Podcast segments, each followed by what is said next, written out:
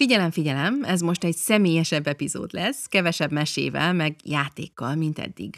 Helyette inkább azt szeretném megosztani veletek, hogy hogyan kezdtem írni gyerekként, aztán hogyan csatornáztam át az írás szeretetét a munkámba, és aztán sok évnyi kihagyás után hogyan és miért kezdtem el megint írni, ezúttal meséket, a saját gyerkőceimnek és persze másokénak is.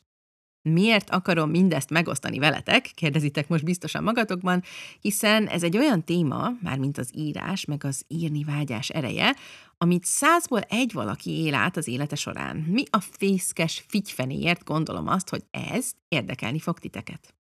A válaszom erre pedig egyszerű, azért, mert az egyik legerősebb húzóerő, ami miatt én megint tollat, vagyis keyboardot ragadtam több év után, az pont mások példája volt.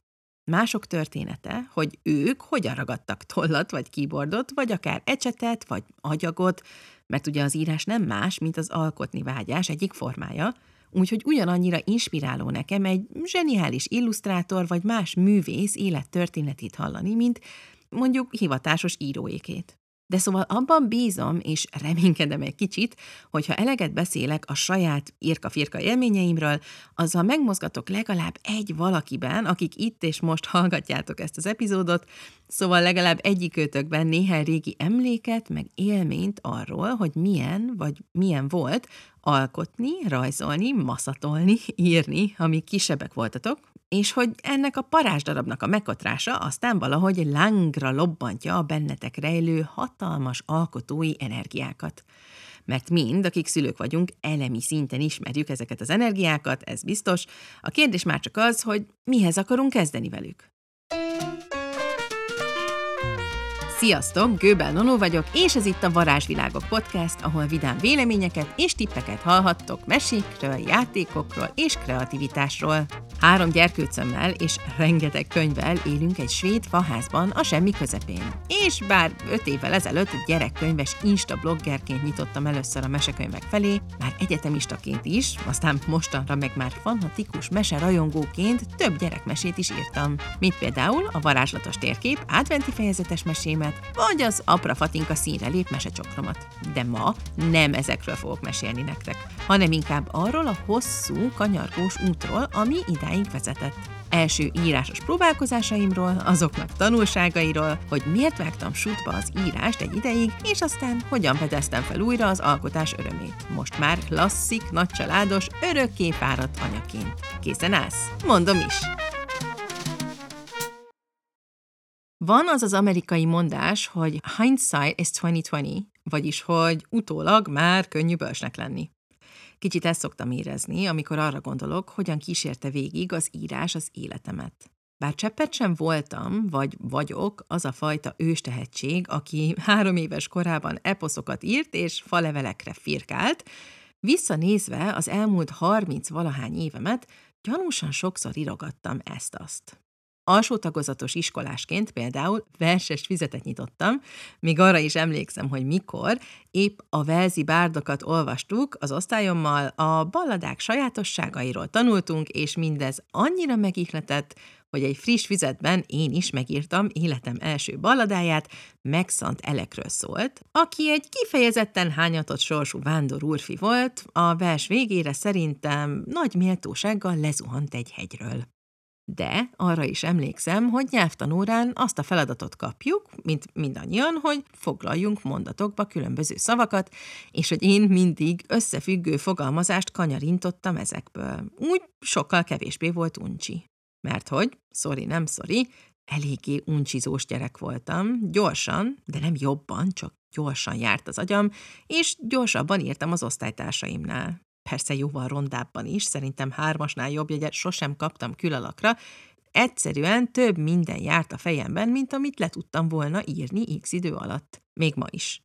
Se gyöngybetűket, se tiszta, maszatmentes vonalakat nem tudtam rajzolni iskolai karrierem alatt soha, de mindkettőt nagyon szerettem, már mint a rajzolást meg az írást, Kézügyességem nem volt, de az családi örökség nálunk, úgyhogy nem aggódtam nagyon miatta. Tiniként meg aztán nyilván mindezt sútba vágtam, vagyis majdnem sútba vágtam. Sokat lébecoltam gimiben, egyrészt mert angol szakos osztályba jártam, de fel voltam mentve az angolórák alól a két nyelvűség miatt, Ugyanígy a tesi órákat is gyakran kihagytam, mert gyógytesire köteleztek a hátam miatt, és ha őszinte vagyok, a természettudományok sem kötöttek le túlságosan, bármennyire sajnálom, meg szégyellem ezt már felnőttként, szóval a fizika és kémia órák zsongása közben nyitottam egy újabb füzetet, ezúttal a gyűrűk ura ihletésére, és a könyvekben található rúna írással, tudjátok, amit a törpék is használnak. A filmekben például Mória kapuján lehet látni ezeket a rúnákat, szóval rúnaírással írtam bele ebbe a füzetbe órákon, inkább naplót, mint bármi mást. Azt a fogalmat, hogy kreatív írás, szerintem nem is hallottam gimisként soha.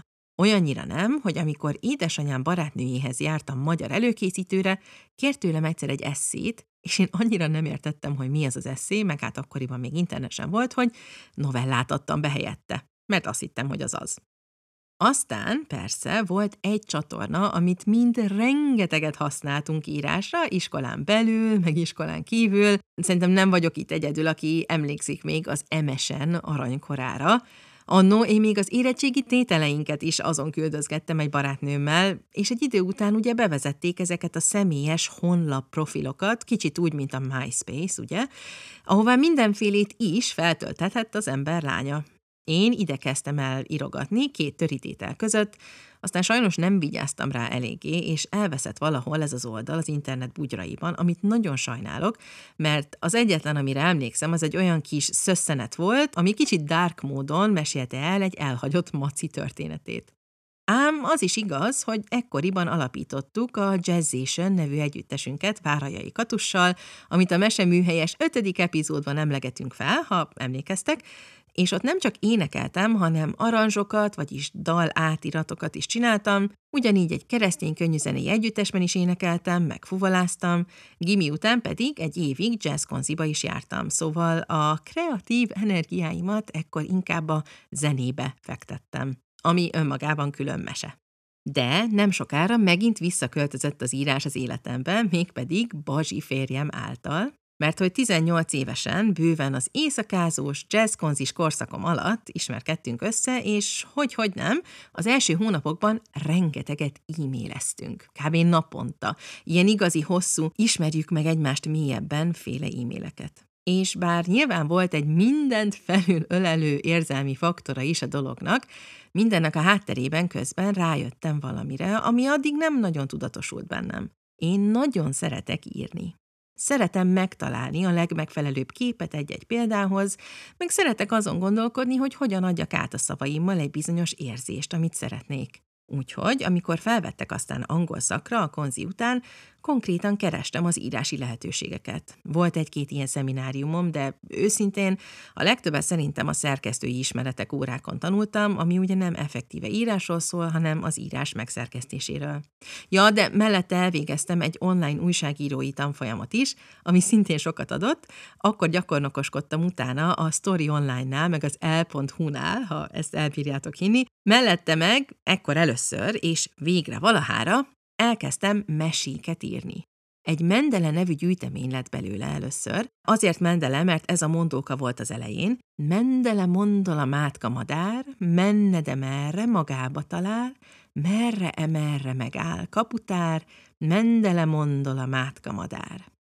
És igen, sajnálatos módon be kell valljam, hogy pont ilyen katyvaszos volt a Mendele gyűjtemény összes meséje is, Akkoriban nagyon szerettem új szavakat kitalálni, kicsit, mint Dániel András a kufli szövegeiben a különböző meselényekkel, viszont nem úgy, mint Dániel András, én úgy elvetettem a súlykot a saját szövegeimmel, és úgy tele a meséimet a különböző kitalált szavakkal, hogy konkrétan élvezhetetlenek, olvashatatlanok lettek ezek a történetek. Ez az egyik nagy tanulság, amit most már kilenc évnyi anyaság és több száz felolvasott mesekönyv után sokkal könnyebb látnom, hogy amikor mesét írunk, az kicsit olyan, mintha utat építenénk egy tündérkertbe. A tündérkert az az a varázsvilág, ahová a mese által jutnak be a könyvfalóink, és a mi dolgunk az, hogy minél járhatóbb utat építsünk nekik oda.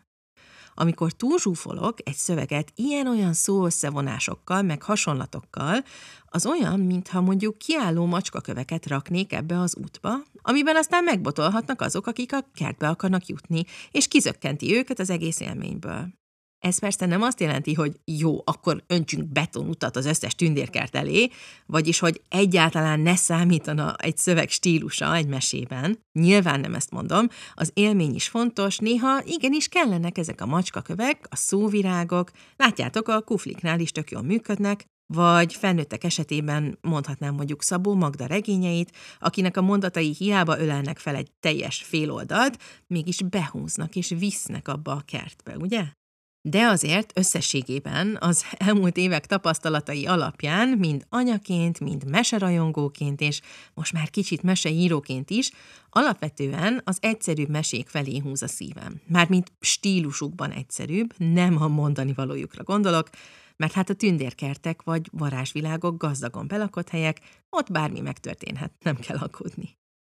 Egyébként az egyik mendelemesét, a sajátásat néhány éve újra dolgoztam, és a térképes hangos mesém egyik fejezetébe gyúrtam. Szóval nem halt hősi halált az összes egyetemista szövegem, sőt, szerintem többet is előveszek majd belőlük, így, hogy már alaposabban megismertem ezt az egész meseműfajt. Meg hát a gyerekeket. Mert ez a másik fontos momentuma ennek az egésznek. Amikor elkezdtem elfben gyerekeknek szóló meséket írni, tüzes lelkű bölcsész 20 évesként, Egyszerűen semmilyen gyerek nem volt körülöttem, senkinek nem olvastam fel semmit, senkinek nem láttam az arcán kigyúlni azt az elvarázsolt figyelmet, amit ma már annyira jól ismerek. És bár biztos vannak olyan hét országra szóló talentumok, akiknek ez nem okozott volna gondot, és így is szuper jó meséket írtak volna, én őszintén azt gondolom, hogy a legszebb, legjobb és legidőt állóbb mesék akkor születnek, amikor a mesék alkotója valamilyen formában töltött már időt gyerekek közt. Érzi őket, egy kicsit átcsurog az ő lelkük a sajátjába. Rám legalábbis ez mindenképp igaz volt, rengeteget tanultam a saját gyerkőceimtől, meg persze másokétól, a meseírásról, meg a mesevilágokról, amiket építeni szeretnék nekik. No, de mielőtt idejukadtam volna, mert mint ehhez a kiforrottabb mesevilág stádiumhoz, az írást egy másik formájában is gyakoroltam. Néhány évig ugyanis teljesen felhagytam a mesebeli törekvéseimmel, és helyette az alkalmazott írást, vagyis kommunikációs és szövegírói munkásságot gyakoroltam, mielőtt sok-sok tapasztalattal gazdagodva megint pennát ragadtam volna. Erről is mondok mindjárt két szót, de először itt egy gyors kikacsintás. Ezt a Varázsvilágok epizódot a Cerka Bella könyvkiadó támogatja.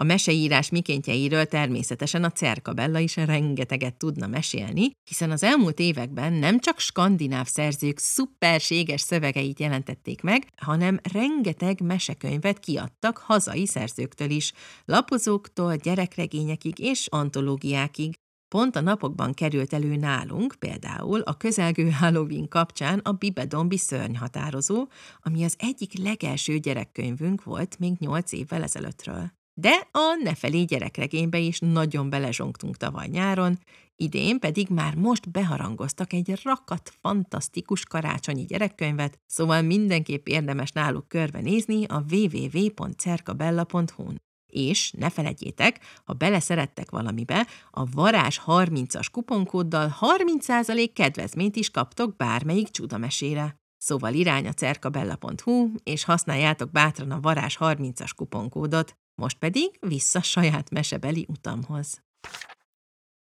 Na, egy fontos dolgot elfelejtettem mondani az előző részben, mármint az egyetemi tanulmányaimról. Nem tudom, mennyire jött át eddig, akár ebben az epizódban, akár az egész Varázsvilágok podcastben, vagy odát az Instagramon, vagy bárhol máshol, de alapvetően egy földhöz ragadt embernek tartom magam. Ami például abban is megnyilvánul, hogy iszonyúan unom a kőkemény elméleti anyagokat.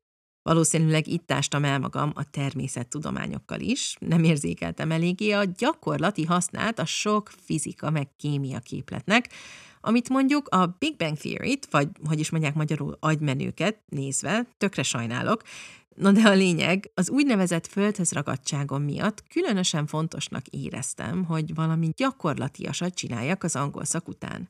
Egyrészt, mert azt éreztem, hogy képtelen vagyok még egy Hamlet szemináriumot végigülni, vagy évekig kutatni különböző ilyen-olyan anglisztikás elméleteket, másrészt pedig nagyon frusztrált, hogy a gimi után a bölcsészkaron se láttam nagyon kibontakozási lehetőségeket az írásgyakorláshoz. Volt ugye az az egy-két írásra fókuszáló kurzus, amit említettem, meg volt egyetemi újság, és persze rengeteg pályázat, ahová különböző okfejtéseket és disszertációkat kellene írni, de az az igazság, hogy ezek nem nagyon kötötték le a figyelmemet. Sokkal jobban motivált bármi, aminek életszaga volt, Ilyen volt például a szörnyen hangzó, de közben mégis nagyon izgi, alkalmazott nyelvészet tudománya, ami alapvetően azzal foglalkozik, hogy hogyan is beszélünk, meg kommunikálunk egymással. És aztán persze jött a skandináv eleme is az életünknek. Egyetem alatt tettünk egy fél éves kiruccanást Dániába a férjemmel. Egy úgynevezett folkhőszkóléban, azaz népfőiskolában töltöttünk egy szemesztert, oda mentünk ki zöld fülű magyarokként, zseniális volt, sűrítve kaptunk meg rengeteg északi kultúrélményt, Egyébként pont a hétvégén jártam megint Kopenhágában útlevél ügyben, és rendesen végig nosztalgiáztam az egészet. No de szóval, amikor lediplomáztam, tudtam, hogy valamerre indulnunk kell majd a férjem tanulmányai miatt. És így kerültünk ki ide Dél-Svédországba, amiről nem fogok most sokat beszélni, mert a negyedik epizódban már mindent is elmondtam, úgyhogy nyugodtan hallgassátok meg ott, de szóval Malmőben pedig, ahol az első években éltünk, elsősorban kommunikációs állásokat néztem, mert ugyan fogalmam sem volt, hogy mi terem a kommunikáció, mint szakma, de jól beszéltem angolul, és jó volt az íráskészségem, úgyhogy egész evidensnek tűnt. Szerencsémre fel is vettek elműtbe termékkommunikációs emberkeként az IKEA egyik belsős cégébe. Ami, bármennyire jól esett végre egy igazi svéd munkahelyen lenni, igazán nem volt egy mesés állás. Mert hogy állandóan különböző áruház berendezési eszközökről kellett írnom, a legkreatívabb feladatom szerintem két év alatt egy applikáció használati utasításának a megszerkesztése volt. Szülés után viszont átmentem onnan egy malmöi marketing szoftveres céghez szövegírónak, azaz copywriternek. És ott néhány év alatt rengeteget tanultam. Nem csak a marketingről, amit egyébként máig használok, és nagyon hasznos, hanem az írásról. Hogyan legyünk célra törőek, mik azok a varázsszavak, amikre olvasóként jobban felkapjuk a fejünket, hol van helye a humornak, és hol nincs, így visszanézve igaziból mindenkinek ajánlanék egy ilyen állást, akit érdekel az írás mestersége. Gyors talpalónak tökéletes volt. Ami viszont a lényeg, az itt töltött időm alatt sok-sok hosszabb anyagot írtam, blogposztokat, letölthető e-bookokat, meg közösségi média anyagokat, és lassan, de biztosan, ahogyan egyre jobban belerázódtam a kinti életbe és a friss szülőségbe, elkezdtem emlékezni arra, hogy mit is szeretek az írásban ezt a más világérzést, ahol én irányítok, tudatosan, de közben nem is, mert igaziból teret adok azoknak, akik a lapra lépnek. Ekkor olvastam vissza először a régebbi Mendele meséimet, és szerencsére sokkal könnyebb volt látni, hogy mit rontottam el. Aztán, óvatosan, írtam angolul egy The Golden Child című mesét, amiről még ma is úgy gondolom, hogy megállja a helyét. Egy anyáról szól, akinek két gyereke születik, az egyiknek aranybőre van, ezért néhány rabló elrabolja, az anyuka pedig utánuk megy, és megmenti és visszahozza. Több ilyen anyatörténetem is született, szerintem az anyaság élménye ekkor nagyon erősen dolgozott bennem, vagy hát már ekkor is. Közben meg ugye egyre többet olvasgattunk Cucuval, meg aztán Baba Benuval, és ahogyan egyre jobban beszippantott az a gazdag mesevilág, amihez szerencsénk van manapság a kortárs szerzők műveivel, elkezdtem ezt a bukkancs instablogomat. Minőségi mesékről anyáknak. Az első új magyar mesémet is a bukkancsosoknak írtam. Locspocs mese volt a címe, és hangos meseként küldtem ki a hírleveles mesebarátaimnak, ami azt jelentette, hogy egy emlékezetes délutánon Bazsival előszedtük a babakádunkat, Cucu azt éppen aludt, és mindenfajta pocsolós hangefektet vettünk fel a meséhez. Eléggé jól szórakoztunk és lassan, de biztosan elkezdtem új varázsvilágokat építeni a fejemben meg a szívemben. Aztán leírtam őket is, megosztottam az igazi világgal, vagyis hát azzal a kis szeletével, akik kíváncsiak voltak rám. Így született a varázslatos térkép 2021-ben, aztán meg az Aprafatinka színrelép 2022-ben, Idén pedig egy ifjúsági regény tervét írtam már meg, angolul, mellette meg ugye kisebb mesék a korábbi varázsvilágok epizódok végére, most meg már Patreonra készülnek. De van még vagy hat terv a digitális asztalfiókomban, felnőtteknek szóló regény egy kis közösség titkairól, eszégyűjtemény a skandináv életünkről, romantikus pszichoregény egy anyáról és az alteregójáról, Eszembe szokott jutni néha az About Time című film, nem tudom, megjelente magyarul, amiben, most spoilerezni fogok, vigyázat, de szóval amiben egy időutazó apuka mondja el a fiának a boldog élet titkát. Hogy minden napot kétszer él át, először úgy, ahogy sikerül, idegesen, vagy stresszesen, vagy unottan, és aztán visszapörgeti ugyanezt a napot, és átéli még egyszer, de ezúttal nyugodtan, kedvesen, ráérősen. Na most, ha rólam lenne szó, én mindenképp ezeknek az ötleteknek a megírására használnám fel ezeket az extra napokat, egyik nap élnék, másikban írnék. De mivel nem Bill az apukám, és mivel mind itt vagyunk egy egységes tér-idő kontinuumban, amikor eszembe jut, hogy mennyi mindent lehetne még írni, ha épp nem főzni, dolgozni, foci edzésekre kéne járni, Veszek egy nagy levegőt, aztán megpróbálom engedni, hogy úgy is nyitott legyek új történetekre, hogy az alkotáshoz való logisztikát csak később adom hozzá. És persze elfogadom, hogy ez évtizedes projekt, kisgyerekek mellett nekem legalábbis. De nem baj. Ezek a varázsvilágok nem évülnek el, No de, néha van olyan, ha összeérnek a csillagok, idő is van, erő is van, papír és toll és laptop is van, meg persze a gyerkőcökkel is törődik valaki, olyankor bezony kiputtyan egy-egy új mese.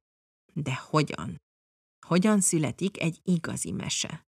Mindenki nevében persze nem beszélhetek, de ami engem illet, szívesen elmondom, hogy nálam hogy működik, egy másik kis kikacsintás után. Ezt a varázsvilágok epizódot a Bödönbox is támogatja. Meséltem már, hogy az idei évem egyik legkedvesebb felfedezése a Bödönbox. Ez a hazai alkotókat és kézműves termékeket tömörítő ajándékdobozos vállalkozás, akinek tündérkereszt anyjával, Renivel annyira egymásra éreztünk, hogy nyár végén összedugtuk a fejünket, és kitaláltunk közösen egy varázsdobozt, képzeljétek. 2023. november elejétől lesz kapható a bödönbox.hu oldalon, de már most érdemes feliratkoznotok a Bödönös hírlevélre, szintén ott a honlapon, egyrészt, mert ott fog szólni Reni először a szipi-szupi varázsdobozunkról, másrészt meg, mert maga a hírlevél is az egyik kedvencem az összes közül, amit kapni szoktam.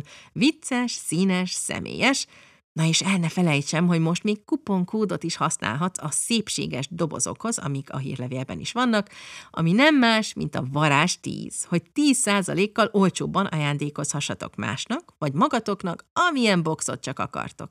Szóval varázs 10, bödönbox.hu, és figyeljétek a közös varázsdobozunk első hírét is a hírlevélben. Most pedig vissza a mesék születéséhez.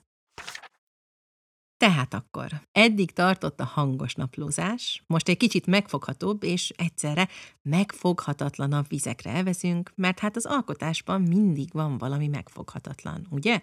Nevezhetjük ihletnek, isteni erőnek, vagy csak egy szikrának, amitől egyszer csak belobban valami, és tombolni kezd a varázslat.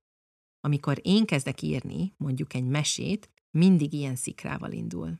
Az aprafatinkánál Benu fiam adta, mármint a szikrát, mindig is mindenfajta furcsaságokat talált ki, lánckalpországot alternatív családdal, csak hogy a kedvenc példámat említsem. És egyik nap kipattant a fejéből ez a név, hogy aprafatinka.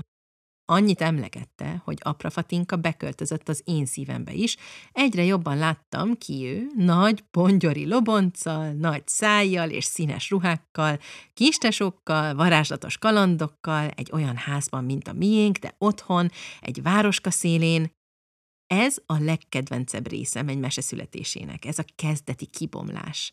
Ha láttátok az Encanto Disney rajzfilmet, van benne az a rész, amikor egy új világ bontakozik ki egy ajtó mögött. Na pont ilyen érzés ez is. De persze máshonnan is jöhet ez a szikra. A térképmesémnél például összeért egy régi kedvenc angol mesém, Enid Blytonnak a The Wishing Chair-je, ahol minden mesében máshová mentek a gyerkőcök a repülőszékkel, Szóval ezért össze azzal a vágyammal, hogy adjak a bukkancsos követőimnek valamit karácsonyra, amit csak én adhatok. Ebből lett ez a fejezetes karácsonyi mese, amit azóta már több ezerszer meghallgattak itt Spotify-on, ezen mindig ledöbbenek most is. De mondtam például, hogy egy ifjúsági regény is rajzolódik bennem. Ezt az hívta életre, amikor azon gondolkodtam, milyen olyan történet lehet az, ami a Harry Potterhez hasonlóan világot épít, de ahol a főhősnő nem olyan bátor, mint Harry, hanem egy kicsit szorongósabb. A kedvenc kis szikrácskáim pedig azok, amikor esti mese közben kérik a gyerkőcök, hogy kitaláljak nekik egy mesét. Így született például egy kedves Andersen mese átiratom, amit nem sokára meg fogok osztani a követőimmel Patreonon, vagy Samu egyik kedvence, a robogóbál. Mindkettőt azt hívta életre, hogy a gyerkőcök azt kérték, tündérmesét vagy járműves mesét meséljek nekik. Szóval ez a legvarázslatosabb része egy mese születésének, legalábbis nekem, ahogy mondtam. Ezután viszont egy kifejezetten érzékeny dologba szoktam fogni, ami kicsit olyan, mint amikor az ember egy árnyékot vagy gyertyalángot próbál lekövetni ceruzával a falon. Elkezdem tervezni magát a mesét. Papíron, nem laptopon, először mindig papíron, akkor is, ha öt perces meséről van szó, legalább egy ini-mini vázlatot összerakok, hogy honnan, hová megyünk. Ha hosszabb, persze, kicsit bonyolultabb az egész. Láttátok már J.K. Rowling egy vázlatát az ötödik Potter könyvről? Ott már ugye rengeteg szereplő volt, számos szálon futott a történet, imádom azt a vázlatot egyébként, kicsit olyan, mint amikor egy autórajongó bele tud nézni a legújabb Ferrari motorjába. Na de én még sosem írtam egy könyvnyi hosszúságú egybefüggő történetet, a következő néhány évben ki akarom ezt is próbálni, de szóval a lényeg, számos metódus és módszer létezik arra, hogy azt a szikrából lángra lobbant mesevilágot valahogyan papírra vesse az ember. A nehézség benne ugye az, mármint nekem, hogy ne erőszakoljam meg a történetet. Tudom, hülyén hangzik, de akkor is, nálam egy bizonyos mindsetet igényel az, hogy egy mese organikusan kibomoljon, és ha túlságosan sokat vázlatolok, meg tervezgetek, a varázsa egyszerűen oda lesz. A balansz a lényeg, az egyensúly, és nem mindig könnyű megtalálnom. De, ami aztán még ennél is nehezebb, az az írás maga.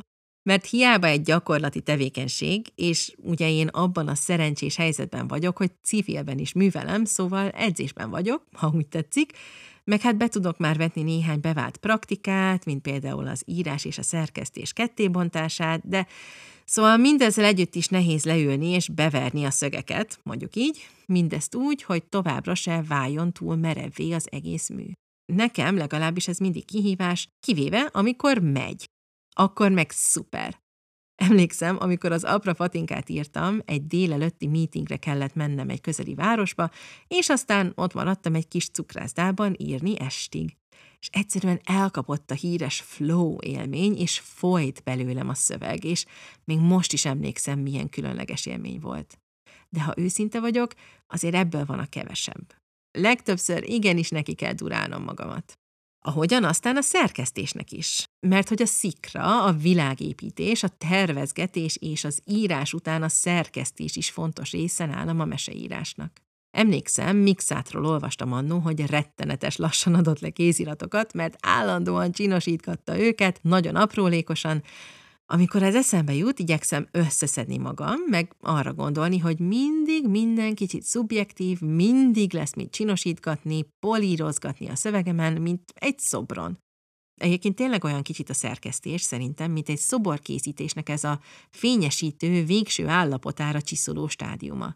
Nélküle nem tűnne ki eléggé a szobor szépsége, hiába nem vesszük észre külön a csiszolást a szobron, amikor végre kiállításra kerül, de attól működik igazán.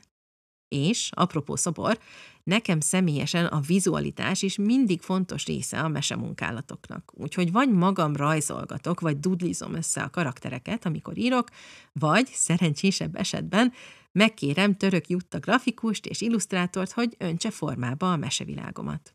Jutta rajzolta meg Aprafatinkát még 2022-ben, meg egyébként ő csinálta a varázsvilágok logóját is, ha már itt tartunk, és most is megvan még bennem az az érzés, amikor például először láttam meg az Aprafatinka terveit nála. Csoda az ilyen, komolyan. És megsukom, hogy pont Juttát fogom egyébként faggatni a gyerekkönyvek és a képek meg a vizualitás kapcsolatáról a következő epizódban, szóval érdemes lesz majd azt is meghallgatni. Végül pedig, amikor a mese már megszületett, kész van, mindig felolvasom először a saját három könyvfalomnak. Aztán meg ugye megosztom másokkal is. És számomra ez ugyanúgy a születési folyamat része, mint bármi, ami előtte van. Az meg aztán, amikor másokkal megosztom a varázsvilágjaimat, és még visszajelzést is kapok rájuk, gyerekrajzokat, vagy véleményeket, vagy ötleteket, az aztán a cseresznye a habostortán. Kicsit abban is hasonlít a szüléshez ez a mesekészülési folyamat, egyébként, most, hogy belegondolok, hogy amíg benne vagyok, nem minden részét élvezem olyan iszonyú nagyon. De amikor készen van maga a mese, az egész folyamat bearanyozódik, és azt érzem, hogy bármikor neki indulnék megint. Egyetlen feltétellel. És ezt direkt hagytam a végére, mert nem akarom senki kedvét elvenni se az írástól, se az alkotástól, ugyanakkor tapasztalatban mondom, hogy ez létfontosságú. Mégpedig a kipihentség. És most nem csak fizikai kipihentségre gondolok, hanem lelki, meg mentális kipihentségre, ugyanis az, amiről eddig beszéltem, a kreativitás, az alkotási vágy, a különböző varázsvilágok tudatos teremtése és kibomlasztása, úgy, mint bármelyik másik művészeti tevékenység, mindez csak akkor tud jól működni, ha megadjuk neki az alapfeltételeket. Egyszerűen arról van szó, hogy ha ahhoz is fáradtak vagyunk, testileg, lelkileg, szellemileg, hogy egy könyvet kinyissunk, nem lesz bennünk elég fogékonyság arra, hogy igazán alkotni tudjunk valami kiemelkedőt. És ezzel nem azt akarom mondani, hogy aki fárad, az nem tud alkotni semmit, bele se kezdjen, mert hát lássuk be, akkor egy kisgyerekes anya, vagy persze bárki más, akinek per pillanat sűrűbb az élete, sosem alkotna semmit.